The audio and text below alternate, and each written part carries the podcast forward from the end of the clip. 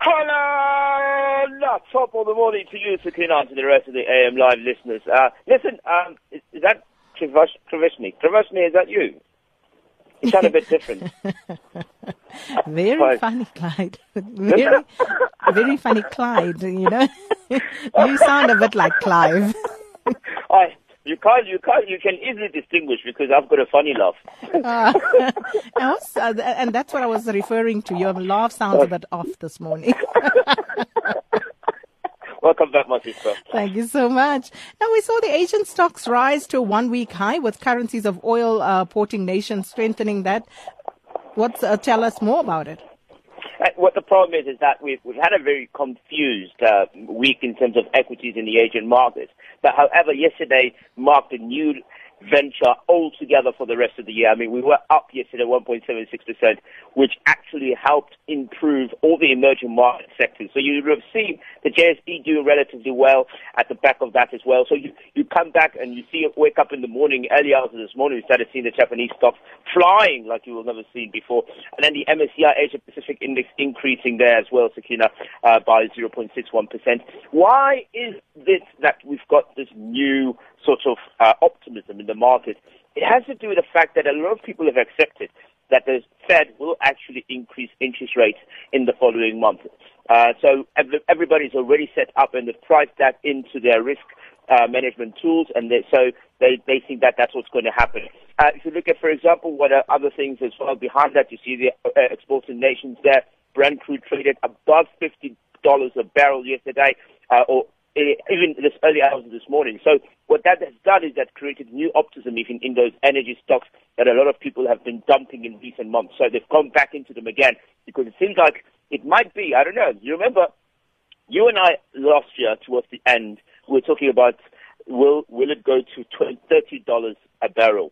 And now now it's at 50. So so, so it means that it has increased quite significantly, and that's why uh, they are the new flavor of the era so that's why everybody's loving them.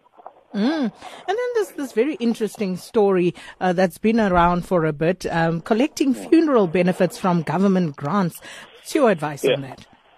I, I think that there's nothing wrong with taking benefits. So, you know, if you look at the lives of our people and the fact that how expensive uh, our funerals are, in actual fact, um, I, I'm, I've, I've, got a very controversial view to uh, what we're spending on our funerals because I think it's just absurd. And I remember you had a chat about it. You had a forum on eight about what we spend money on. But the most important thing is to understand that uh, we do have some sort of cultural significance to wanting to make sure that we bury our loved ones in the most respectable and most dignified way.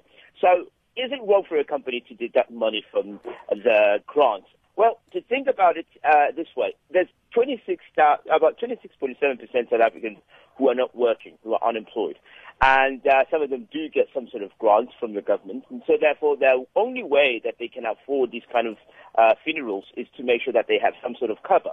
So it's either they go to the private sector because that's the only place they know where they'll be able to get this kind of product that protects them on the downside should anything happen to their family members.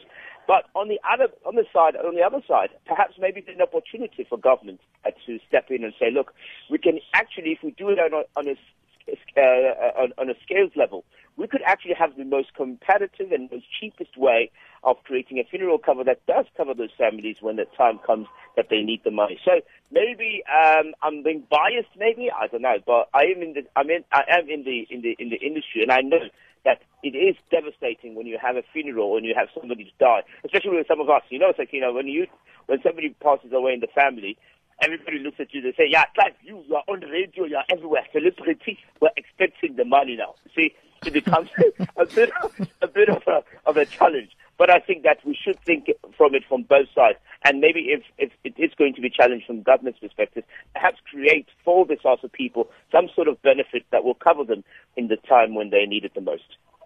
And then, of course, um, Japan and China's menial work um, will work themselves to death. The menial workers, at least uh, that's what some people are telling us. Ah, Sakina, this thing is scary. Ah, ah, ah, can you work until you die, Baba? Die until you dead. Like you're 80 years old and you're still coming to the office and say, halala. it's not inconceivable, you know, by the way. Sakina, Japan and America, uh, uh, Japan and China are at the top list of the people who will be working until they die. Why? Because because of the raising, rising uh, uh, uh, uh, interest rates, because of the fact that longevity has taken over, you know, people are refusing to die now. You remember I told you that. People are refusing to die. So it's taking a bit longer because of advancement in medical science uh, for people to die. And so therefore, the question is, will you be uh, having enough money, Sakina, when you get to 60 to cover the rest of your life if you're going to be living another 40 or 50 years? That is what their challenge is. And we've seen now at the top of the list there, Japan there is the highest. It's got about 40% of their millennials who will actually be working post um, uh, uh, their retirement age. So the question really what we should be asking is, um, can we save enough money to make sure that we retire comfortably? I think it's a trend that's taking place a, lot more, especially in the advanced economies, because uh, they've got a problem with this longevity, and we know that uh, Japan has got the oldest population in the world as well. So um, the question is, how will we make sure that we have saved enough towards retirement? The only way we can do that is to make sure we start saving now, so that we have enough money by the time we retire. But whilst we wait for that, because you don't want to see me, you don't want to speak to me tomorrow, yeah? I'm going to give you a little gift, my dear. I'm going to give you a little gift. Listen to this one. Thursday weekend. you see how you confuse people now? I better let you go. no, it is not Woza Friday. It's Thursday today. Tomorrow will be Friday, but because of the uh, special broadcast from Standerton, um, we will not be able to take uh, Clive because we'll be doing first hour as per normal, and then from 7 until 9. After the 7 o'clock news, uh, we'll be crossing over and uh, doing the debate with the different political parties. It's part of our election build up. And uh, that was, of course, our market analyst, Clive uh, Ntozabantu Ramathibela. And he'll be back again next Monday. And remember, tomorrow we're going to Standerton for that live broadcast. Sakina Kamwendo on SAFM.